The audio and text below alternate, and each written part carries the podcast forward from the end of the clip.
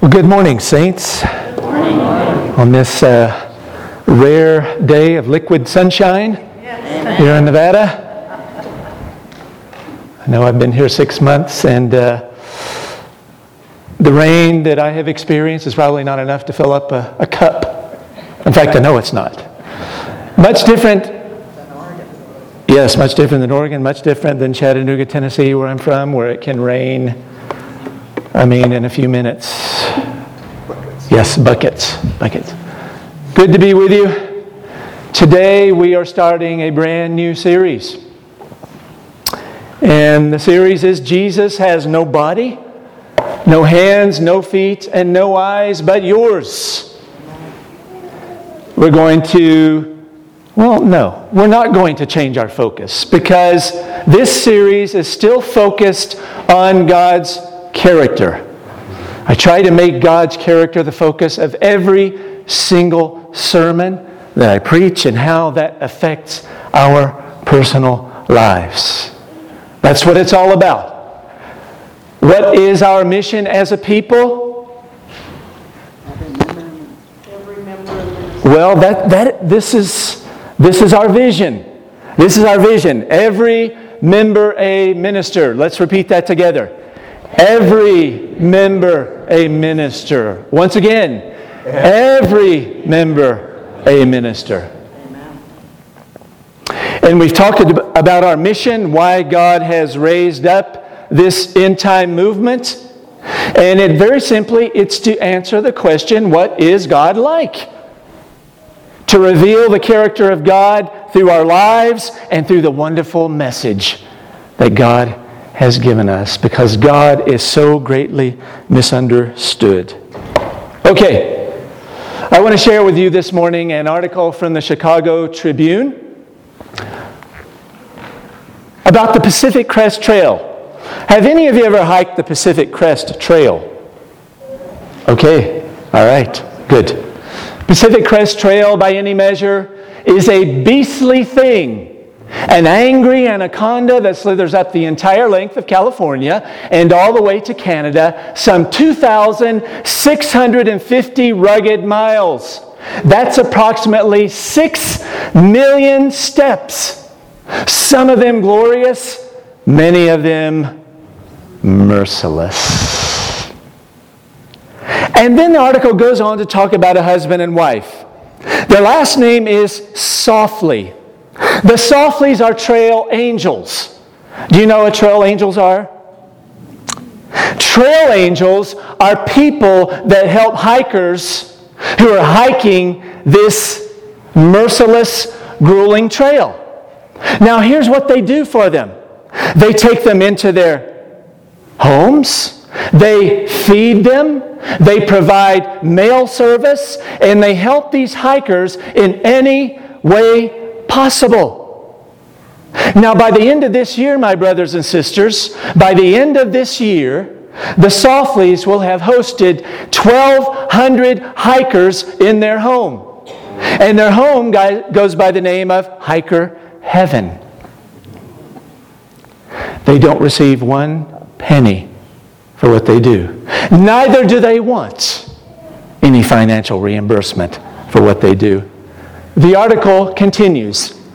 This is Donna Saufley speaking. She says, I always say that it's a river of life that washes up to my shore. And then the article concludes Donna Saufley loves it when her sanctuary is filled with hikers. Beautiful picture beautiful picture of self sacrificial love and self sacrificial service. Just think of it this couple opening up their homes to total strangers, feeding them, providing whatever they need. Their focus is the needs the needs of these hikers. Beautiful, beautiful picture of self sacrificial love and self sacrificial service. Now, my brothers and sisters of the Carson City Seventh day Adventist congregation, here's where the rubber meets the road. Let me ask you a question. Should we not take our cue from the Saufleys?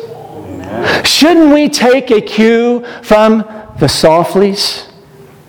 In other words, what I'm saying, should we not, as individuals and as a congregation in Carson City, Nevada, and affecting the surrounding area, should we not also be trail angels? Amen. Should we not also be helping our fellow human beings who are trudging along life's grueling, merciless trail and serving them in any way that we can possibly serve them. Should we not be trail angels?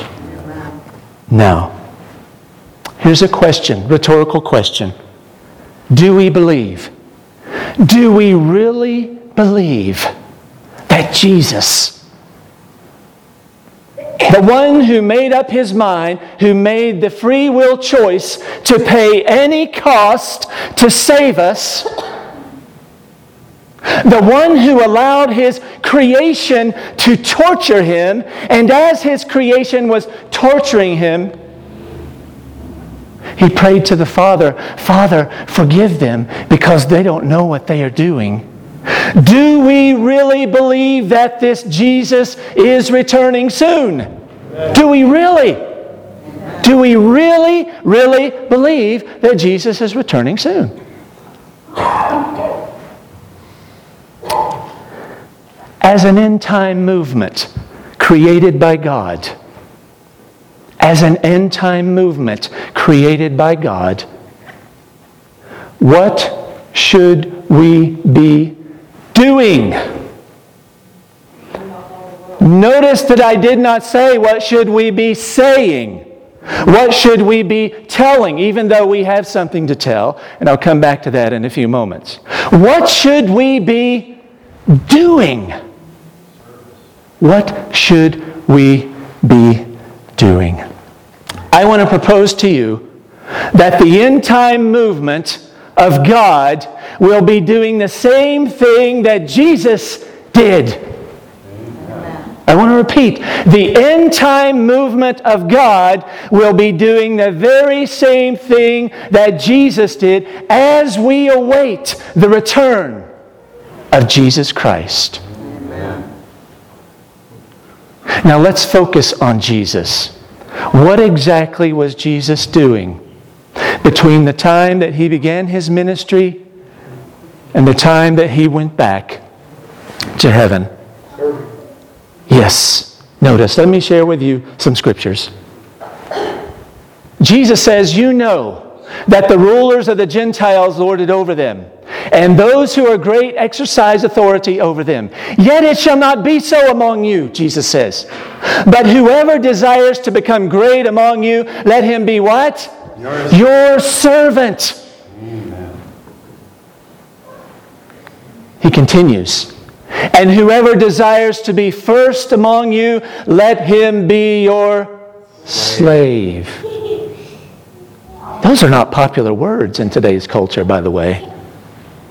Let him be your slave, just as the Son of Man did not come to be served, but to serve and to give his life a ransom for many. Amen. Do you hear what Jesus is saying? Service, service, slave, slave.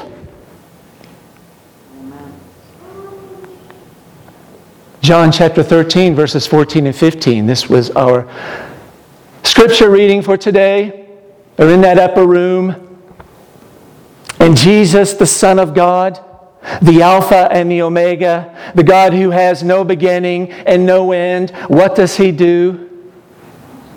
He washes the feet of the creatures he's created.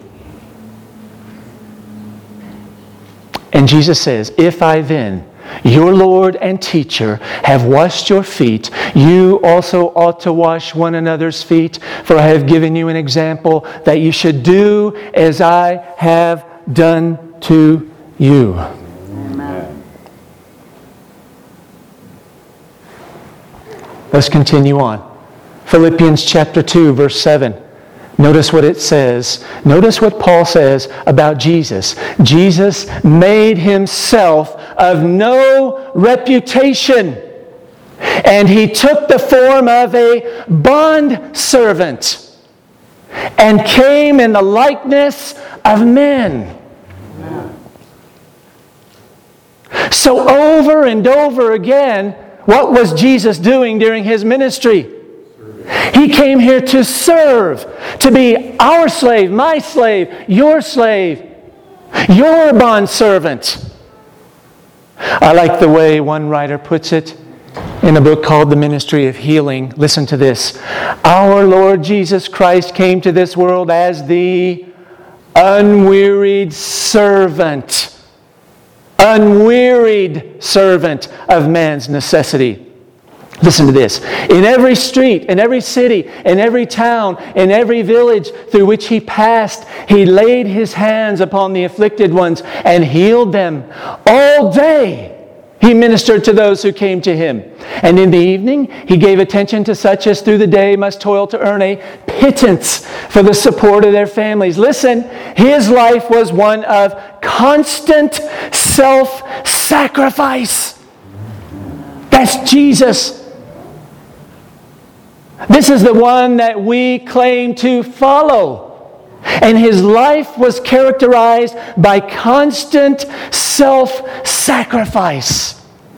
Every moment of the day, every single day, seven days a week. He wasn't focused upon his own needs, he was focused upon the needs of others. Constant self sacrifice. Wow. Do you see that? When it came to service, Jesus was not stingy. When it came to service, Jesus was not stingy. He was always pouring out his life, his time, his strength for others. Even from the time he was a boy, he was totally focused upon the needs of others. And I propose to you, my brothers and my sisters, that the end time followers of God will do exactly the same. As we are awaiting the return of Jesus Christ, we will do exactly the same as Jesus did. Let me show you. Let me show you. Matthew 24. We're all familiar with Matthew 24, right? Amen. As Seventh day Adventists.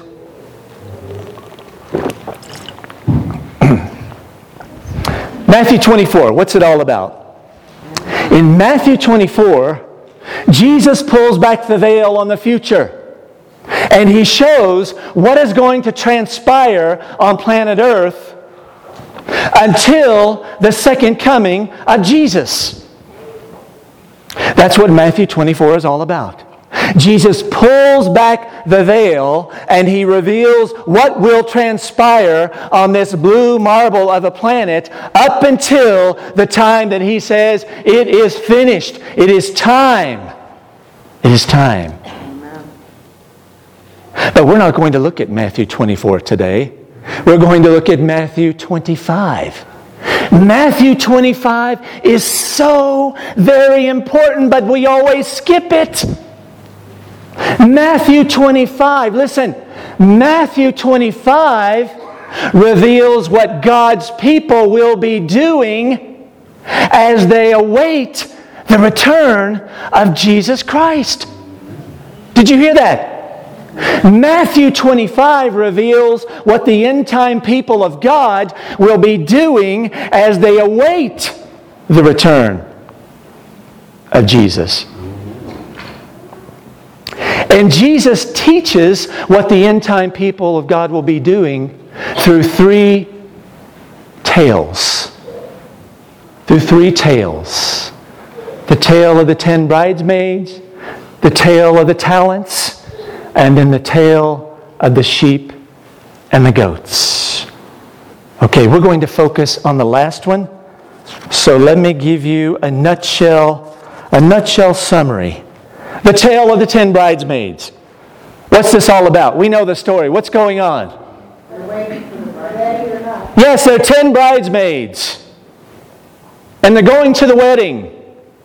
But there's a delay, right? There's a delay. And everybody falls asleep. Everybody falls asleep. But then at midnight, what happens? They awake. The bridegroom coming. Yes, there's an announcement. The wedding is about to start. Okay? Now remember, I'm summarizing. Five are ready, five are not ready. But we often miss the point of the parable. What is the point of the parable? What is the point? The point is in verse 13. The point is in verse 13. This is why Jesus told the parable, and we, it's often missed.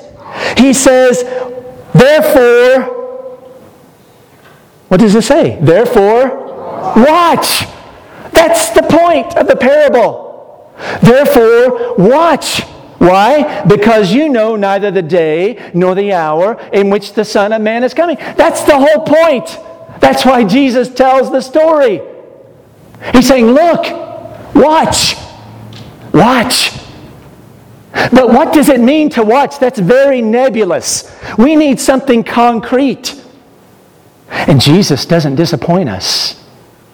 Because in the next parable, in the next tale, he begins to explain what he means by watching. And he tells the tale of the talents. The talents. So, what's going on in this parable? The master leaves. And what does he leave his servants? Talents or money. He leaves one five talents, one two talents, and another servant he leaves one. Now, what goes on? The one with the five talents, what does he do with the five talents? Yes, he makes five more talents. The one with two talents, what does he do with his master's money? He doubles it. Four talents. However, the servant who is left with only one talent, what does he do? He buries it. He does nothing with his talent. Nothing. And the master comes back. The master comes back. And he is very, very happy with two of his servants, but very, very unhappy with the one who did not use his talents. Now, the point of the story, the punchline of the story is this those who are watching, those who are watching, the end time people of God who are faithful and loyal to Jesus and are watching will be using their talents. And these talents can be symbolized can be symbolic of our money, our time, our possessions, our spiritual gifts, whatever they are.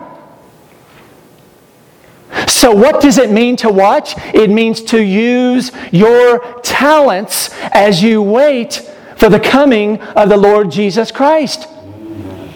But that's still too nebulous. That's still too nebulous. Because we need to ask ourselves this question What are we supposed to use our talents for? And for whom are we to use the talents? Jesus answers these two questions in the next parable the parable of the sheep and the goats. He reveals what we are to be doing with these talents and for whom we are to be using these talents to benefit. Okay? Are you ready? Jesus returns. Jesus returns with all of the holy angels. And what does he do? There's a great dividing. He divides the human race. On his right hand which is the side of favor, favor in the Hebrew way of thinking, are the sheep. On the left hand, the goats. The goats. Notice what transpires. Notice what Jesus says. Listen to what he says to the sheep. Come, you blessed of my Father. Inherit the kingdom prepared for you from the foundation of the world. For I was hungry, and you gave me food. I was thirsty, and you gave me drink. I was a stranger, and you took me into your home. I was naked, and you clothed me. I was sick, and you visited me. I was in prison, and you came to see me. Do you hear what Jesus is teaching us? What will the end time people of God be doing as they await the return of Jesus? They will be serving. They will be using their time, their talents, their money, their possessions, everything to feed the hungry, to serve the thirsty, the stranger, the naked, the sick, to visit those who are in prison. In other words, they will be doing exactly what Jesus. Because Jesus did the very same things, my brothers and sisters. So I ask you, what will the end time people of God be doing? What should we be doing as we await the return of our Savior and Lord and friend Jesus? Serving. I was hungry and you gave me food. I was thirsty and you gave me drink. I was a stranger. You took me into your home. I was naked. You clothed me. I was sick and you visited me. I was in prison and you came to me. In other words, we will be trail angels. We will be trail angels. We will be helping our fellow human beings as they journey along this trail called life. A grueling, merciless, often heartless trail called life. And we will be pouring out our life, our lives, our time, our gifts, our talents, our money, and our possessions to serve those who are less fortunate than we are. That's what the end time movement of God should be doing as we await the return of Jesus Christ. I find it very, very interesting that in Revelation chapter 14, verse 4, which speaks about the 144,000, one of the characteristics of the 144,000 is that they follow Jesus wherever he goes. And guess where Jesus goes? He goes to the hospitals. He goes to the streets. He goes to the alleyways. He goes to the hovels. He goes wherever there is a need and he provides that need and he serves. And the 144,000 follow the Lamb wherever he goes. They do not sit in their church buildings. No, they are out. They are out in the streets, in the alleyways, in the hovels, where there are people in need. Demonstrating the beautiful character of God to a world that desperately needs to see the truth about God. Not only hear the truth about God, but more importantly, to see the truth about God. Now it's interesting that when Jesus says this to the, to the sheep, they don't have any idea what he's talking about. They say, When, when did we do these things? To you, Jesus? Uh, we don't get it. Listen to what Jesus says. Listen to what he says. Inasmuch as you did it to one of the least of these, my brothers and sisters, you did it to me. Do you hear that? Jesus identifies himself so closely with the human race that whenever we serve another human being, it's as if we are serving Jesus. He is that close to us. He is in solidarity with the human race. And when I'm serving another human being, I'm serving Jesus. Amen. That would make a difference if we could remember that, wouldn't it? Amen. We are serving Jesus. Now, I don't want you to misunderstand. We do have a message to proclaim, all right? It's the message of the three angels. However, that's not all Jesus is asking us to do. If we do this without leaving the other undone, we are not being faithful. We are not being loyal to Jesus Christ. Let me share with you what one perceptive writer says to those who choose to neglect the hungry, the sick, the prisoner, the naked, the stranger. Listen. Christ beholds it all. And he says, It was I who was hungry and thirsty. It was I who was a stranger. It was I who was sick. It was I who was in prison. While you were feasting at your bountifully spread table, I was famishing in the hovel of the empty street. While you were at ease in your luxurious home, I had not where to lay my head. While you crowded your wardrobe with rich apparel, I was destitute. While you pursued your pleasures, I languished in prison. When you doled out the pittance of bread to the starving poor, when you gave those flimsy garments to shield them from the biting frost, did you remember that you were giving to me, the Lord of glory? All the days of your life, I was near you in the person of these afflicted ones, but you didn't seek me.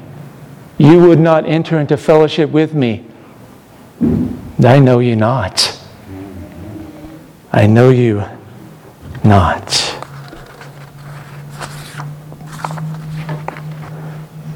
So here's the question, my brothers and my sisters. What can I do as an individual? What can I do? Pastor Tony Brandon. What can you do, Rick? What can we do individually? And what can we do as the body of Christ?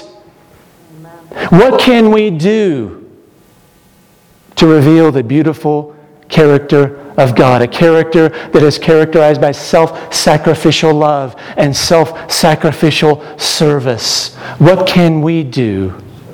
What can we do? I want to talk a little while, a little while about the homeless in this community. We're going to choose something different each week to talk about. Do you realize there are homeless in this community?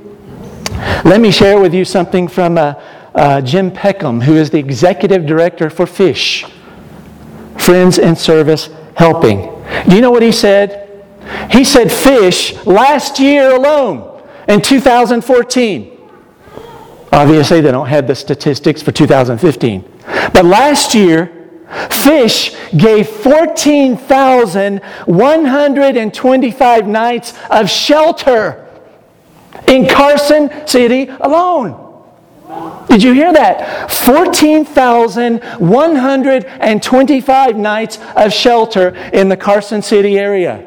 There are two homeless shelters located at the Stewart Indian School that are operated by fish. Those are filled every single night. There's not enough room for all the homeless. Let me share with you another statistic. No one knows the exact number of homeless in the Carson City area, but there are as many as 15 possible homeless camps in this area. You know what a homeless camp is? Okay, if you go into the woods, in the coulees, and in hidden places, you will find these camps. There are possibly 15 homeless camps just in Carson City alone.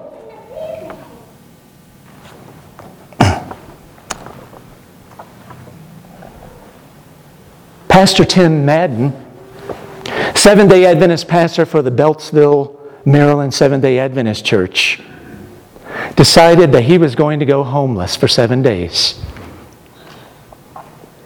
he was going to go homeless for seven days because he wanted to know what it was like to be homeless. Here's what Pastor Tim did he took a backpack and a tarp and a couple of changes of clothes. He took $20 and his cell phone and his car, and he went to a very big city.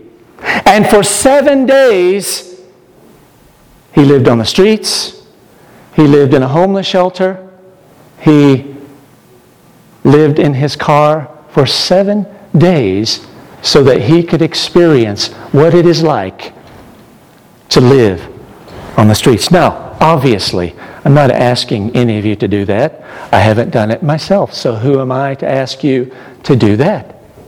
But I find that very, very interesting. Maybe I should do it. Maybe I should do it. However, what he does ask his church to do is the following they make up homeless kits in just a big Ziploc bag. They put snacks in it. They put socks because this is one of the complaints you hear from homeless people. We don't have shoes and we don't have socks. So they put nice, warm, thick socks, a wash rag, and some other things in that bag. Water, just to help the homeless people. And every single member carries at least one of these homeless kits in their car. And when they see a person on the street, they will stop and offer that homeless kit to that homeless person. It may not sound like much, but that's a lot. It's a lot to that individual. So, what can we do? What can we do as individuals, and what can we do as the body of Christ for homeless people in this area? Perhaps we could do the same. Perhaps we could do the same. Or perhaps you can make a trip to fish and talk with Jim Peckham and ask him how I can help as an individual, how I can help with the homeless problem in this area. And I'm sure that Jim would offer you any help that you may need. So you could volunteer for an organization like Fish. Okay? But when I'm thinking of the homeless, I'm not only thinking about people who are wandering the street, I'm thinking about also the orphans and the refugees. Do you realize that we are facing the largest refugee problem in the world that has happened since World War II? There are over a million refugees pouring out of Syria and other places to escape ISIS, to escape the madness and the butchery that is going on in that country. Over one million people. So, what can we do even to help those refugees? There is a website I want to bring to your attention. It's called WeWelcomeRefugees.com. WeWelcomeRefugees.com. It is a website that originates out of Europe because Europe is being flooded with refugees and they don't know what to do. Okay, they've been caught. I know this sounds crude, but they've been caught with their pants down, so to speak. And they are hurting. So, what they are doing at this website, we as a church can partner with another European church in helping these refugees. We can partner with another European church to sponsor refugees, refugees who have been vetted by the government and are not embedded terrorists or whatever, but legitimate people who are fleeing Syria. We can partner with some of these European churches in helping them to help these homeless refugees. We WelcomeRefugees.com. Also, ADRA, our own organization. ADRA, our own organization.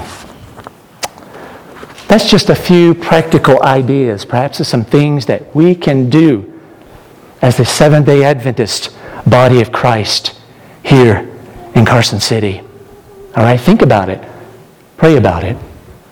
I want to share with you a little poem a little song by Mark Pierce, and Sarah Roundtree. This is the theme of this series that we are going to be doing. Remember, Christ has no human body now upon the earth but yours. No hands but yours. No feet but yours. Yours, my brothers and sisters, are the eyes through which Christ's compassion has to look upon the world, and yours are the lips with which his love has to speak.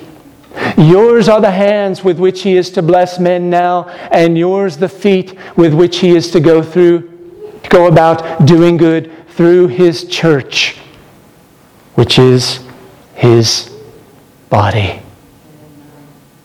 We, my brothers and sisters, are the body of Christ. We are his eyes. We are his lips. We are his hands. We are his feet. We are the only Jesus that the world is going to see, and they are waiting. They are waiting to see God in us. Think about it. Think about it. Jesus voluntarily left his very comfortable home in heaven. No one forced him to do that. He voluntarily left his home where all is happiness, where all is peace, where all is bliss, where all is glory beyond our human imagination. He left his heavenly home and he went out searching for a planet filled with homeless people, a place called planet Earth. He made the choice to give up everything, to give up his comfort, his riches, his reputation, everything. And he was even willing to give up his existence in order to earn our love and our trust and to woo the human race back to the heavenly mansions that He is preparing for them. Do you think that we should ask Him to give us that same type of love for the homeless in our area? Amen. To see in that homeless man, that homeless woman, Jesus, and for our hearts to be broken and to reach out and to serve that human being as if we were serving Jesus Christ Himself. Would you like to have that type of heart? I would. I would. I want to ask you. I want to ask you to come forward and let's pray that God will melt our cynical, calloused hearts and will give us the warm, throbbing heart of Jesus Christ. As we await His soon return, let us go out and serve with all of our lives, with all of our might, with all of our strength, with all of our possessions, with all of our money, our time, our talents, our gifts, whatever. And let's go out and serve others.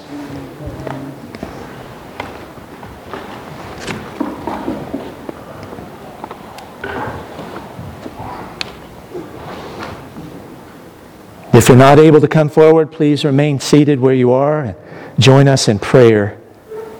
Father in heaven, these are very, very exciting times that we are, are living in, but often we get caught up in time excitement.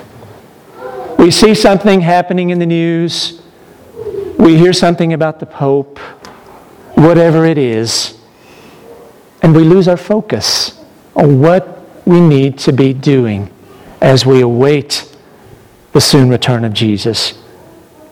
I pray, Lord, that yes, we will tell people that you are going to return soon. But how much more effective we will be if we validate our message through the way that we love people, through the way that we serve them in a self sacrificial way. I pray that Jesus will be incarnated and reproduced in each one of our lives, and that we will have his eyes for the world. We will have His heart for the world. And that in each person we will see Jesus Christ. Lord, I pray that you will lead us to the homeless in, the, in this community. Help us to do whatever we can do according to the, the talents and, and the gifts that you have given to us. But may, may, may we never become calloused and cynical, but may our hearts always be soft and pliable. And this is our prayer in Jesus' name. Amen.